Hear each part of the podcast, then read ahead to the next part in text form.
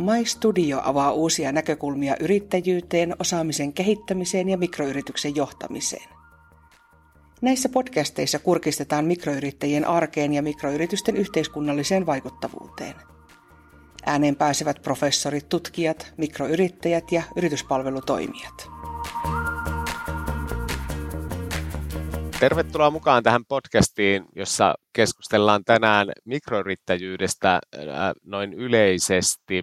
Minulla on tänään täällä kaksi vierasta ja he voivat äh, esitellä itse itsensä, eli jos vaikka Kaisa aloittaisi. No niin, terve vaan. Minä olen Rikulan Kaisa. Edustan omistamaani yritystä luonnollisesti Oulujärvi Oy. Kyseessä on perheyritys, jossa on osakkaana minä ja aviopuolisolle ja sitten meidän pojat. Eli toimitaan matkailualalla Kajaanissa Oulujärven äärellä. Joo, oikein mukavaa iltapäivää kaikille. Ja tuota, mun nimi on Siipola Jarmo ja toimin tuota Oulun seudun uusyrityskeskuksessa yritysneuvojana.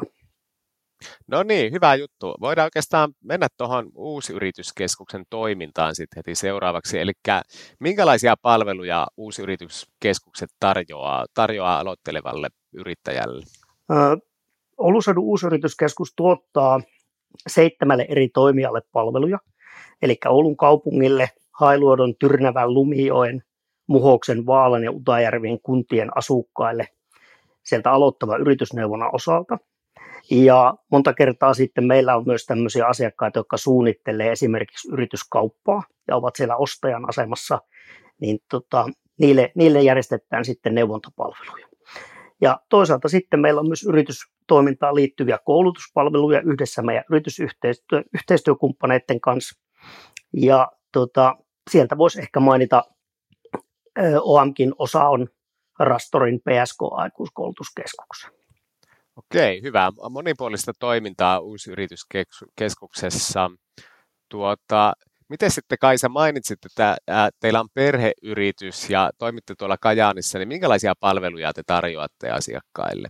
Tällä hetkellä meidän pääasiallinen liiketoiminta muodostuu Ärjänsaaren toimintojen pyörittämisestä. Eli Ärjänsaari on upea hiekkasaari keskellä Oulujärveä, missä me yhdessä ollaan Metsähallituksen yhteistyökumppanina siinä, eli toimitaan siellä saarioperaattorina. Ja, ja tota, se tarkoittaa sitä, että meidän vastuulla on mökkien huolinta ja käymälähuolto ja tämmöinen yleinen infopisteenä toimiminen. Ja sen lisäksi meidän kautta saa ostettua myös venekuljetuksia saareen. Pidetään siellä kesäkioskia, järjestetään välinevuokrausta, kajakkeja, suplautoja, polkupyöriä ja tilauksesta myös opastettuja retkiä melontaan, johon metsäkellintäretkiä, rentoutusretkiä ja, ja saa myös lähiruokaa sitten tilattua. Eli pyritään kaikissa catering-ruokailussa käyttämään lähialueen kalaa, eli Oulujärvi on hyvä, hyvä kala, kalamesta, niin tuota, pääsääntöisesti pyrin tarjoamaan aina ruokailussa Oulujärvestä pyydettyä kalaa höystettynä jollakin lähialueen tuotteilla. Ja sitten meillä on lisäksi myös yhteistyöyritys toisen kajanilaisen yrityksen kanssa, jonka nimi on Arctic Lake Experience Oy, ja sen kautta meillä on tämmöisiä ikluvene-majoitteita ympärivuotisesti. Eli ne, ne on niin tällä hetkellä ne meidän pääjutut. Okei. Ennen kuin kysytään Jarmolla, Jarmolta, että mitä, mitä palveluja nimenomaan aloittelevat yrittäjät ää, käyttää eniten uusyrityskeskuksissa, niin kysytäänpä sulta, että ootko, ootteko itse käyttäneet uusyrityskeskuksen palveluja täällä? Öö, suoraan me ollaan kyllä käytetty, käytetty tuota ELY-keskuksen tarjoamia palveluja. Meillä ei ole uusyrityskeskus tuoten nimellä palveluja tarjolla, mutta varmaan vastaavanlaisia. Okei, no kysytäänpä sitten Jarmolta, että mitä palveluja täällä, täällä päin sitten on nimenomaan aloitteleville yrittelijöille mm. ää, spesifisti? Siis, mä voisin vastata tuohon, mitä Kaisa äsken sanoi, eli tuota, ää, nämähän on niin kuin, lainsäädännöstä tulee aloittava yrittäjän palvelut. Ne kohistuu aina kunnille tai sitten ne kunnat voi ulkoistaa ne palvelut. Ja käytännössä me ollaan me ollaan tehty sopimukset niiden seitsemän kunnan kanssa siitä yritysneuvonnasta, ja jos Kajaanissa aloitteleva yrittäjä haluaa yritysneuvonnan palveluja, niin se osoite on Business Kajaani. Eli Kajaanin kaupunki hoitaa itse tavallaan ne, ne omat aloittava yrittäjän palvelut. No niin, hyvä, hyvä, hyvä selvennys ja täsmennys. Onko, onko mikä suosituin aloitteleva yrittäjän palvelu teillä, mitä eniten käytetään? Onko se perustamisoppaan lataaminen vai tulevatko suoraan paikan päälle? No kyllä käytännössä niin aika monihan lattaa perustamisoppaan, vaikka, vaikka se koskaan ei se yritystoiminta sitten konkretisoituisikaan. Eli kyllähän meillä se aloittava vaiheen neuvonta monta kertaa se lähtee siitä kysymyksestä, että olenko oikeutettu starttirahaan ja sitä lähdetään sitten työstämään sitä keissiä eteenpäin ja siinä tullaan sitten, mennään, mennään siihen, että näin minun näkövinkkelistä, niin se starttiraha on sitten se seuraus siitä, että liiketoimintaa suunnitellaan hyvin ja, hyvin ja tuota, noin, niin pyritään asioita tekemään oikein ja sen jälkeen, kun ne on, ne on niin jiirissä, niin sitten se tulee se starttirahakin. Aivan niin, okei. Eli starttiraha on varmasti, varmasti tärkeä tota, useimmille aloittelevilla yrittäjille siinä, siinä taipaleella. Osaatko Ermo sanoa, että mitkä on suosituimpia yritysmuotoja tämmöisille aloittelevalle yrittäjille? No minun näkövinkkelistä osakeyhtiö perustetaan liian monta kertaa ja liian aikaisin. Eli se alkava yritystoiminta on kuitenkin aina, se yksi case on aina, se on jollain tavalla uniikki, koska se yrittäjäpersona määrittää sitä hyvin pitkälle. Eli semmoista yleistä yleispätevää vastausta on hirveän vaikea antaa, että mikä se paras yritysmuoto siihen lähtökohtaan olisi. Joskus se osakeyhtiö on niin oikeasti hyvä vaihtoehto, jos siinä on esimerkiksi semmoinen rahoituspohja, että sitä ei henkilöyhtiön saa. Niin silloin kannattaa lähteä osakeyhtiöllä. Tai jos siellä on merkittävää taloudellista riskiä, joka halutaan suojata sitten tavallaan niin siitä omasta omaisuudesta pois. Mutta toiminimi on erittäin hyvä vaihtoehto, tai tänä päivänä tämä kevyt yritys, sehän on toiminimi, mutta siihen tulee tiettyjä hallinnointipalveluja kaupan päälle sillä kuukausitasolla. Ja käytännössä se on, se on toiminimi, joka, jota vain pyörittää joku operaattori sitten sen yrittäjän puolesta. Mutta toiminimi on tosi hyvä vaihtoehto tutustua siihen yritystoimintaan, ää, vähän opetella sitä yrittäjän arkea, ja jos se arki ei olekaan sitä, mitä olettaa, ja haluaa vaikka, että en mä haluakaan olla yrittäjä enää, niin se toiminimi on tosi helppo lopettaa. Mutta jos sulla on osakeyhtiö, niin se osakeyhtiö ei lopukaan sormia napsauttamalla ja ilmoittamalla verottajalle, että en mä halua olla enää yrittäjä. Et monta kertaa se osakeyhtiön lopettaminen on sitten tosi pitkä prosessi ja sillä voi olla vaikutuksia sitten muuallekin. Mutta tota, jos ajatellaan, että mitä meidän neuvontapalveluissa on tänä vuonna perustettu eniten, niin kyllä ne on toiminimiä tai sitten ollaan ohjattu pienen ö, oletetun liikevaihdon yrityksiä, ne ollaan ohjattu sitten sinne kevyt yrityspalveluita. Kevyt yrittäjyyteen Y-tunnuksen kautta, eli sinne on lähetty meiltä varmaan tänä vuonna eniten. Okei, tapahtuuko täällä, täällä teidän toiminta-alueella paljon tämmöistä niin kuin yritysmuodon muuttamista? Uh, onko se hankalaa ja, ja tota, miten se tehdään? No aina, aina on joku semmoinen, joka on pyörittänyt toiminimiä X määrän aikaa ja haluaa muuttaa sen osakeyhtiöksi. Ja käytännössähän se tarkoittaa sitä, että perustetaan uusi osakeyhtiö rinnalle. Lähdetään siirtämään liiketoimintaa, jos on kalustua, se siirretään sinne osakeyhtiöön.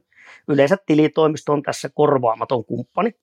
Eli tuota, siirretään liiketoimintatilaukset osakeyhtiöön, kalusto siirretään osakeyhtiöön ja jossain kohtaa sitten, kun verovuosi päättyy, kun toiminimi verotetaan verovuotena aina, niin se toiminimi lopetetaan sitten, kun se on hyödytön siinä rinnalla, tai jos, tai jos sillä yrittäjällä on sille toiminimelle jotain muuta käyttöä, niin joskus ne jää ne toiminimet sinne olemaan, mutta se varsinainen liiketoiminta, mitä lähdetään kehittämään, niin se siirtyy siihen osakeyhtiöön. No niin, sel- selvä juttu. Tota, kuulinkin tuossa, tuossa että tässä Kaisa, tässä teidän yrityksessä on yritysmuotoa ihan, ihan vasta muutettu osakeyhtiöksi, niin voisitko vähän kertoa tästä prosessista ja siitä, että mitä, mitä tapahtuu ja mikä oli aikaisempi yritysmuoto ja niin edelleen? Joo, eli tuota, yritys on perustettu meillä 2006 vuonna jo, ja tuota, silloin yritysmuoto oli kommandiittiyhtiö. Eli minä ja puolisoni oltiin vastuualaisia yhtiömiehiä ja sitten edesmennyt isäni oli äänetön yhtiömies. Ja tuota, siitä on pitkin aikaa sitten, kun liiketoiminta on niin lähtenyt kehittymään haluttuun suuntaan, niin mietitty sitä, että olisiko se järkevä sitten vaihtaa se osakeyhtiöksi. Ja nyt se tuli sitten tässä vaiheessa sitten, kun tosiaan isäni kuoli ja sitten kuolinpesä oli siinä äänettömänä yhtiömiehenä ja alettiin miettimään, että nyt olisi niin se hetki, hy- hyvä, hyvä hetki ja peruste tuota, mutta osakeyhtiöksi ja sattui niin hyvä tuuri, että kun Kajanissa menin tilitoimistoon asiasta keskustelemaan, niin sitten oli, kävi ilmi, että oli Kajanin yrittäjillä semmoinen sukupolvenvaihdoshanke meneillään. Eli minä sain kaikki, kaikki sieltä sen hankkeen piikki, eli tarvi, tarvi maksaa sitten tuota ainoastaan ne viranomaiskulut siitä. Ja se, miksi me sitä osakeyhtiötä on niin mietittiin, no tietenkin sen, että meilläkin on aika paljon kalustoa, taseessa on paljon rahaa.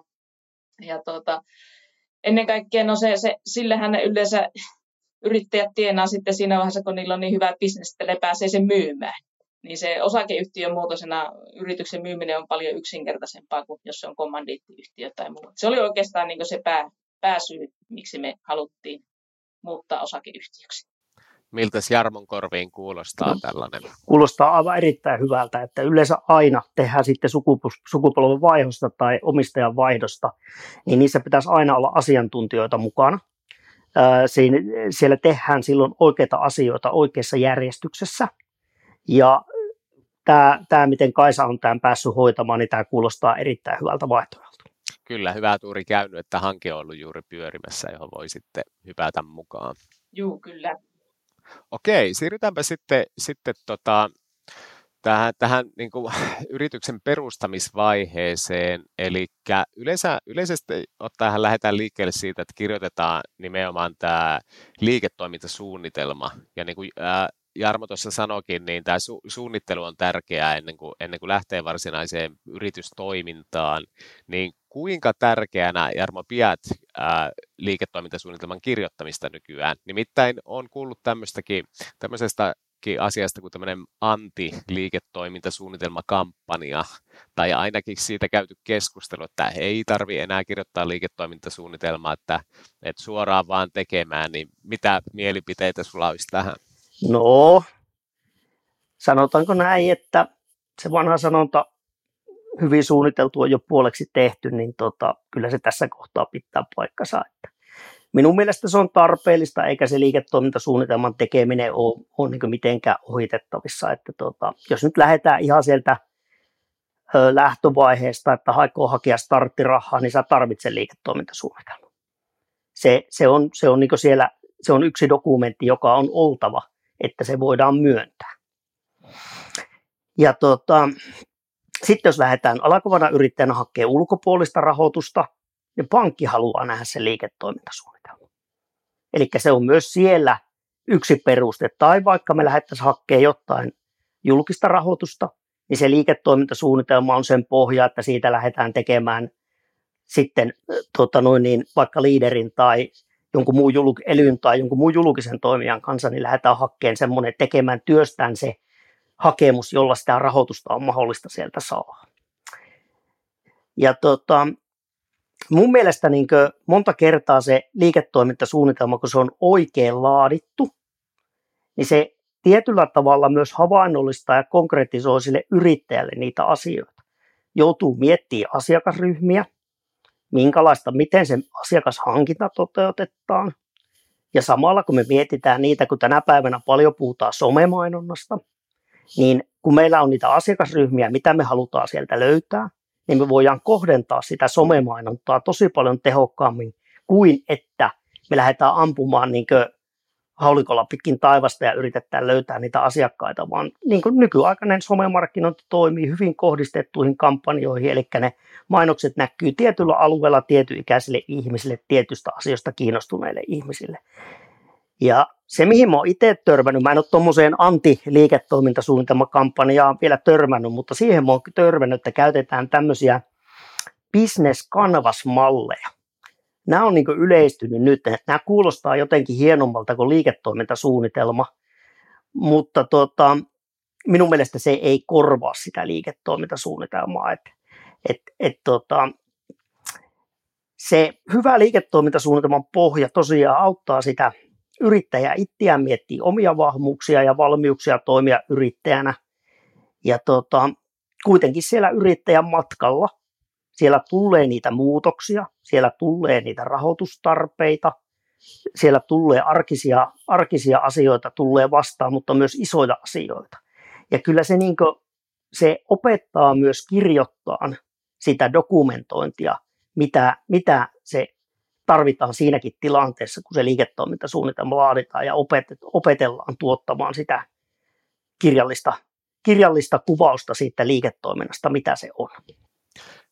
Mitä mieltä olet siitä semmoisesta väitteestä, mitä joskus kuulee, että niin kuin sanoit, että hyvin, hyvin suunniteltu on puoliksi tehty, niin joskus kuulee sanottavan, että Suomessa niin kuin liian pitkälle mietitään aluksi sitä, että miten joku, äh, joku yritys, yritystoiminta voisi toimia, miten joku bisnes voisi sujua, että et, pidätkö sitä ongelmana, että liian kauan pähkäillään eikä vaan aleta tekemään? No en mä tiedä. Meitä on ihmisiä erilaisia. Toiset pähkäilee ja ne pähkäilee 30 vuotta eikä ne aloita silti. Et se on niin tietyllä tavalla se on sitä prosessia, että käydään sitä niin omaa kynnystä hypätä läpi sinne yrittäjäksi. Et, et, uskallanko mä lähteä ja mitkä ne mun edellytykset toimia on ja mitkä ne mun vahvuudet tässä, tässä liiketoiminnassa on. Et en mä tiedä. Joku aloittaa liian nopeasti ja joku miettii liian pitkään, mutta yksilöt on erilaisia. Ihmiset tekee päätöksiä erilaisilla prosesseilla. No miten teillä Kaisa, silloin kun aloititte liiketoimintaa, niin pähkäilittekö hirveän kauan vai lähditte, otitteko veneen ja suunta sitten suoraan Oulujärvelle, että nyt pannaan Ärjänsaarelle toiminta käyntiin? Kyllä sitä jokunen vuosi jahkailtiin siinä, että ospa se, kyllä tästä varmaan turistikin jotakin maksasi, ja ospa täällä paljon näytettävää ihmisille ja, ja muuta, mutta tota, ja meillähän se liiketoiminta, niin kuin sanoin, että se on jo 2006 vuonna ollaan perustettu, ja se on ollut semmoista osa-aikaista yrittämistä, ja sanotaan, että nyt viimeiset kolme-neljä vuotta sitten semmoista niin tuloksellista toimintaa, että tuota, se, se on, on tavallaan, että se on tehty sillä tavalla, että siinä ei ole pantu riskipanoksia, vaan sitä on määrätietoisesti pikkuhiljaa kehitetty ja jälle hoksattu että mitkä ne on ne kannattavat jutut, mitä kannattaa tehdä ja mitä kannattaa olla tekemättä, mutta että ei missään vaiheessa ole ollut, ollut sillä tavalla, että olisi ollut niin maat ja mannut panttina sitten yritystoimilla, ei millään riskibisneksellä, vaan hitaasti, mutta varmasti. Oletteko laatineet silloin alussa liiketoimintasuunnitelmaa ja osaatko sanoa, jos olette, että mistä löytyy tällä hetkellä? Joo, kyllä me ollaan matkan varrella äh, laadittu liiketoimintasuunnitelmia jo ihan sen takia, että on aktiivisesti pyrkinyt EU-sta saada, saamaan rahaa itselle ja niin kuin tuossa Jarmo jo mainitti, niin liideriltä kun hakee rahaa, niin vaatii päivitetty liiketoimintasuunnitelman ja siksi me on pietettykin tavoitteena, että tulee tehtyä sitten se liiketoimintasuunnitelma päivitettyä ja samalla voi sitten EU-sta annoa vähän rahaa itselle käyttöön. Ja siinä on, se on niin semmoinen win-win situation. Nyt mä vähän jatkan tähän Kaisan hienoon hienoon, mun mielestä tosi hieno juttu, että te olette päivittänyt niitä liiketoimintasuunnitelmia. Ja mä oon monta kertaa sanonut mun asiakkaille siinä neuvontatilanteessa, kun ollaan vielä alakumatkalla, että tämä, liike, tämä liiketoimintasuunnitelma pitäisi ohjata sitä sinun liiketoimintaa. Se pitäisi vähintään kerran vuodessa tarkistaa. Katsoa siihen peruutuspeiliin, että mikä meni pieleen, korjata seuraavan vuoden suunnitelmaan ne asiat – ne asiat, mistä ajattelin ehkä alkuvaiheessa naivisti tai lapsellisesti, niin antaa sen konkretian tulla siihen suunnitelmaan, että mistä olen ottanut opikseni. Ja tämä on ehkä semmoinen juttu PK-yritysmaailmassa, kun mulla on pankkitaustaakin, niin mä oon huomannut sen, että tätä tehdään liian vähän. Ne yritykset, jotka aktiivisesti hakee sitä niitä rahoituksia liideriltä tai elyltä, tai ne on kasvuyrityksiä, joilla on kansainvälistymishaaveita tai ne kasvaa, kasvaa henkilöstömäärässä, ne monesti tekee näitä. Mutta näistä olisi niin ihan perustoiminimiyrittäjälle olisi hyötyä siitä, että se kerran vuodessa luettaisiin se liiketoimintasuunnitelma läpi tehtäisiin siitä Vol 2, Vol 3, Vol 4, koska ikinä ei tiedä, milloin, mitä tulee eteen, mitä tarjotaan ja milloin sitä suunnitelmaa oikeasti taas tarvitaan. Kyllä, eli voi varmasti kiteyttää, että liiketoimintasuunnitelma ei todellakaan ole semmoinen kiveen hakattu ää, niin kuin manuaali siihen, että miten tämä yritys operoi, vaan tämmöinen elävä instrumentti, jota kannattaa päivittää välillä ja kannattaa niin kuin muokata sen niin kuin yritystoiminnan tilanteen ää, muuttuessa pitkin matkaa. Tämä oli myös hyvä nosto mun mielestä, että, että niin kuin juuri tämä mainitaan monesti, että, että liiketoimintasuunnitelman kirjoittaminen, niin se vaaditaan just tätä starttirahaa varten. Mutta minusta oli hyvä, että tässä nostettiin esille myös se, että se tarvitaan myös pankille, jos sieltä lähtee lainaa hakemaan, ja erityisesti se, että jos lähtee hakemaan rahaa muista, muista niin kuin esimerkiksi liideristä, niin, niin tota, se päivittäminen on tarpeellista siinä matkan varrella, että, että tota, kyllä liiketoimintasuunnitelma pitää, pitää olla. No niin, sitten, sitten ehkä tämmöinen vähän yleisemmän tason kysymys. Eli jos vaikka Kaisalta ekana kysyisi, että et, tota, täällä Suomessa on monesti ehkä semmoinen yrittäjille vähän semmoinen tota, hankala ympäristö siinä mielessä, että yrittämistä pidetään hirveän hankalana, riskialttiina, semmoisena, asiana, että tipahtaa, tipahtaa tukipalvelujen ulkopuolelle ja niin edespäin. Sitä pidetään niin kuin riskinä eikä tämmöisenä mahdollisuutena, niin koetko itse, että varsinkin siinä alkutilanteessa tilanne oli tämmöinen vai tuntuko siltä, että, että mahtavaa päästä yrittää ja nyt, nyt tämä niin kuin kaikki onnistuu ja kaikki on helppoa? Ei, totta kai se siinä alussa, alussa on se, että tuota, kun totuushan on se, että jos olet yrittäjänä, niin sun pitää itse ansaita se raha. Ja eikä se riitä, että sä saat törsätä kaikkea sitä rahaa, minkä sä tienaat, vaan sitten sun pitää huolehtia siitä itselle eläke, eläkemaksut ja kaikki muut pakolliset maksut, että kyllähän se niin iso, iso kynnys on, mutta tuota, sitten niin me, meidänkin tapauksessa niin kuitenkin oli, oli tuota, perustoimeentuloa muualtakin, että ei ole pelkästään al- aluksi oltu niin yrityksen varassa, että on uskalsi lähteä yrittämään. Ja sitten siitä, kun huomasi yrityksen ja erehyksen kautta, että minkälaisilla toimilla saa kannattavaa liiketoimintaa, niin, niin, niin tota, kannustan kaikkia kyllä ehdottomasti, jos on ideaa, niin kokeilemaan, että ei ole pakko lähteä semmoisella hirveällä volyymilla, että siinä on niin se pelko, että nyt menee koko omaisuus ja loppuelämän maksaa velkoja, vaan yrittämään voi lähteä myös vaikka osa-aikaisena ensin työn ohessa. Ja sitten siinä jo huomaa sitten se, että tuota, on, onko minusta tähän ja, ja lähteekö homma kasvuun ja mutta se, että jos on ideoita, niin että jättäisi niitä käyttämättä, niin se ei ole hyvä. Sitten on mukavampi istua mummona tai pappana kiikkustuolissa ja, ja ajatella, että ainakin minä yritin. Kun että miettii, että no, olisikohan se onnistunut. Ehdottomasti kannustan rohkeasti. Välittämättä siitä, että naapuri ajattelee, että pieleenhän tuolla menee kuitenkin. No niin, nämä oli hyviä kannustavia sanoja. Miten yrityskeskuksessa, kun sinne tulee innokkaita uusia yrittäjäalkuja, niin onko, onko asennemaailma yleisesti sellainen, että tämä tulee varmasti onnistumaan ja nyt vaan äkkiä starttirahat tilille ja homma käyntiin, vai onko semmoista epäröintiä ja niin kuin riski, riskinäkymien joko liiallista ajattelua tai sitten realistista niin kuin pohdintaa? Voisiko tähän nyt vastata sillä, että tämä on se Matti Nykäsen 50-60 tila? Eli tota, onhan meillä, meillä on, on nimenomaan näitä, jotka ei halua tehdä liiketoimintasuunnitelmaa ja ne lähtis ryskäten vaan tuosta suoraan ja ovet auki ja mennään. Sitten meillä on niitä tosiaan, jotka miettii pitkäänkin. Että et saattaa olla, että joku asiakas soittaa ja katsot, katsot asiakashallintajärjestelmästä, että aha, tämä on soittanut eka kerran vuonna 2014. Tämä miettii vielä. Eli kyllähän niitä, niitä on niitä sitä, sitä miettimistä ja se on persoonakysymys.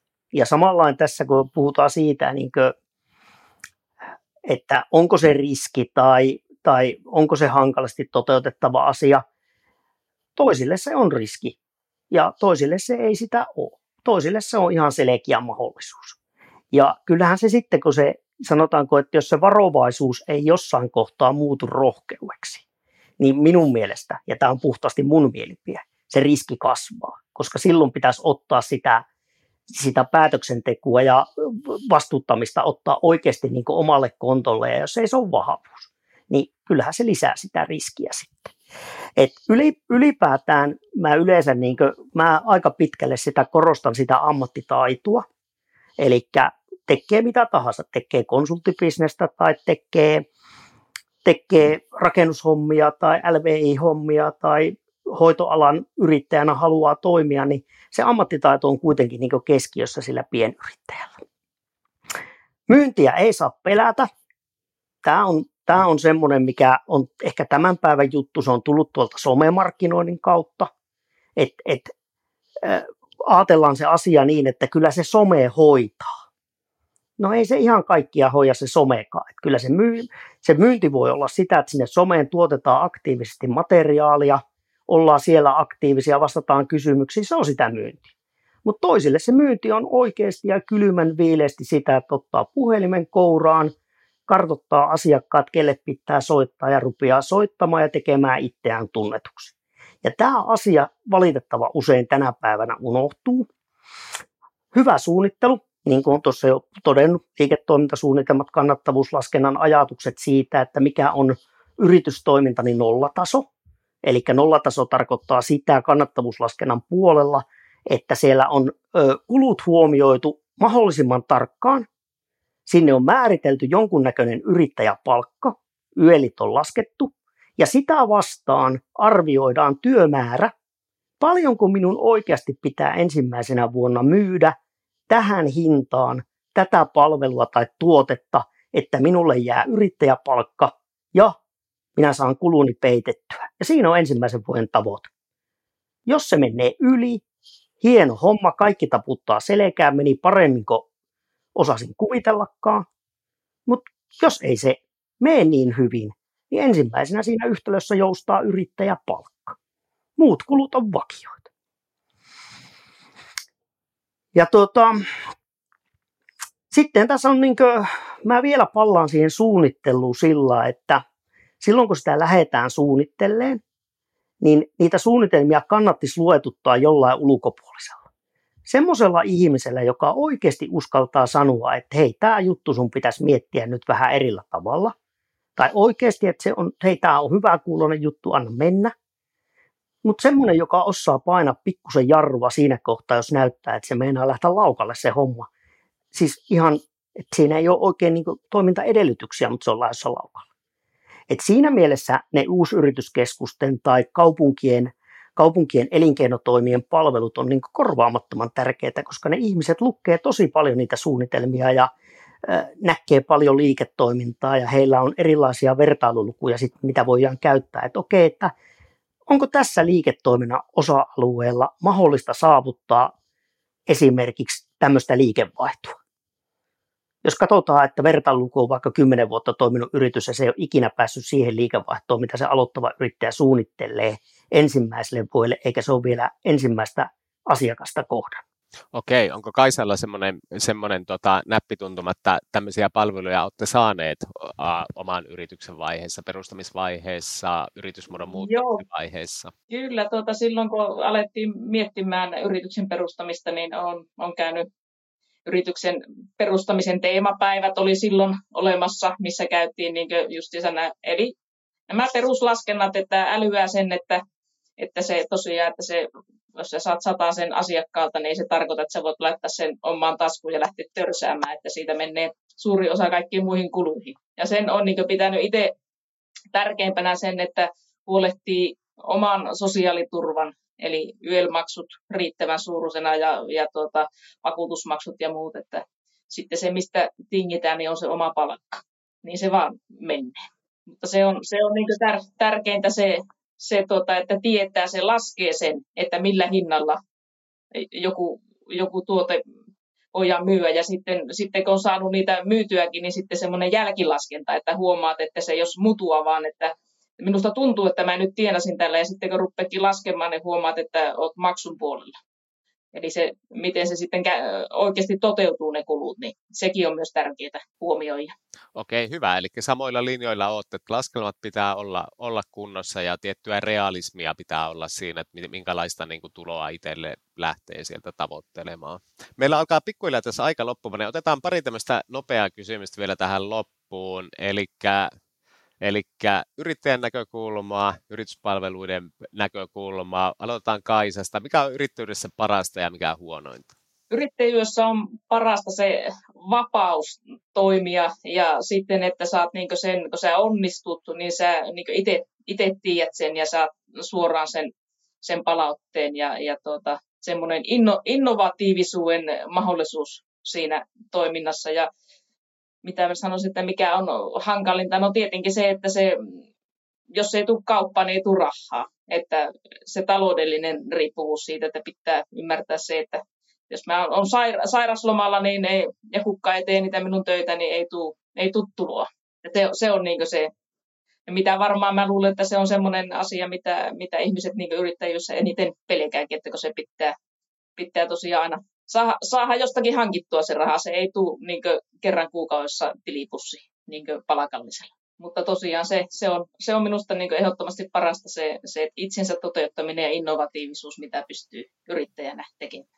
Okei, hyvä. Entäs Jarmo? Kaisa vei vähän multa sanat suusta, kun nuo on niitä asioita, minkä takia meille tullaan, että halutaan sitä vapautta ja halutaan niitä mahdollisuuksia, mutta mä jatkan tähän sillä, että meillä on myös semmoisia ihmisiä, jotka on moniosaajia tai tosi kovia tekemään töitä, ja he niin kokevat, että kun he ovat jossain yrityksessä joko vähän lokeroijussa roolissa tai, tai tota, ne on pistetty niin pikkusen liian tiukkaan liekaan, niin ne yhtäkkiä niin huomaakin, että mähän voi yrittäjänä tehdä näitä samoja asioita laaja-alaisesti ja hyödyntää sitä osaamista, koulutusta, harrastustoimintaa, minkä ne voi yhdistää sen liiketoiminnan alle ja saa sieltä sen, niin sen absoluuttisen onnistumisen tuloksen.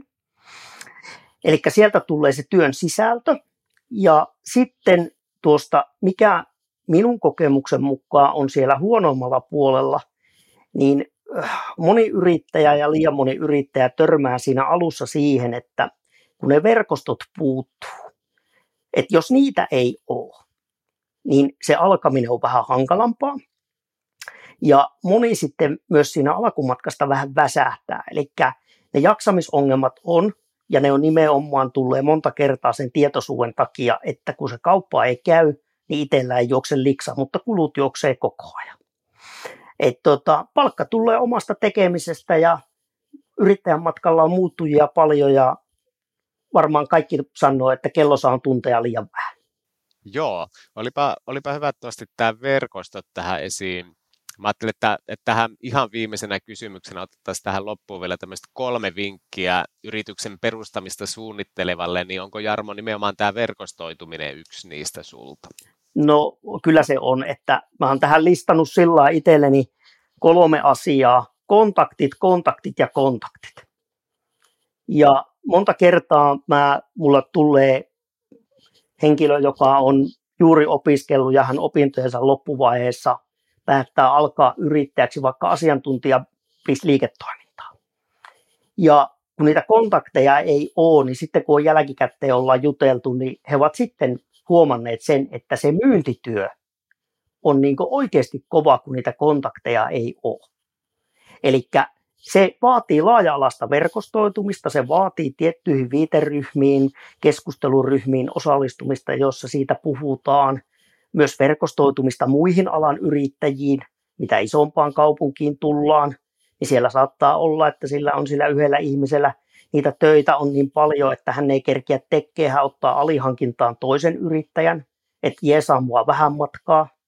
Tai jos sairastuu tai tulee pitempiaikainen poissaolo, niin sama homma. Eli pitäisi niin verkostoitua vähän joka suuntaan. Mahdollisiin asiakkaisiin pitäisi verkostoitua myös niin näihin tota, toisiin sama yrittäjiin, ja sitten pitäisi vielä verkostoitua näihin tietyllä tavalla, jos on jotain semmoisia niin viranomaistahoja, joihin, jo, jotka siinä alkuvaiheessa auttaa etenemään, niin niihinkin pitäisi pystyä verkostoitumaan.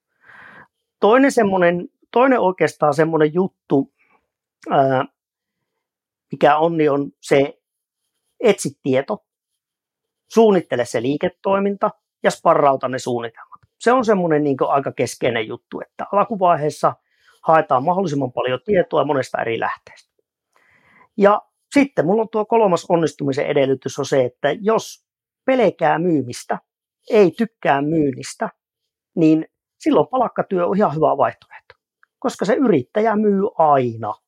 Se myy joko A persoonallaan, B aktiivisuudellaan tai mitä se C voi ollakaan, mutta joka tapauksessa se yrittäjä on yhtä kuin se yritys.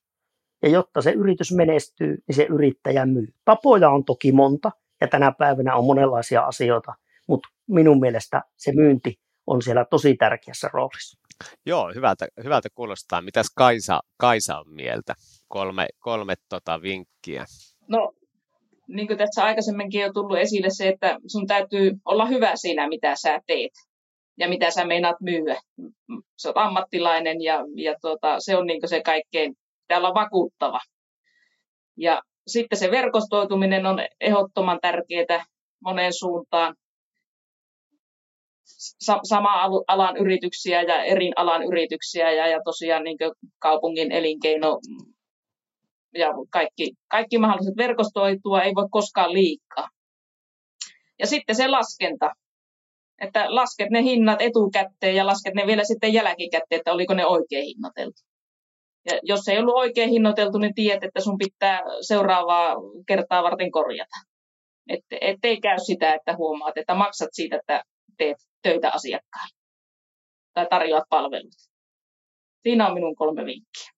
Joo, hyvältä kuulostaa.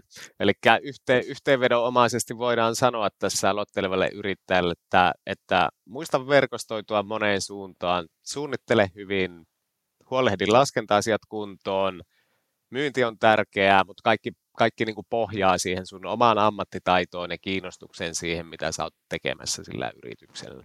Hyvä. No niin, kiitoksia Kaisalle ja Jarmolle tähän podcastiin osallistumisesta ja hyvää jatkoa. Kiitos. Kiitos, kiitos.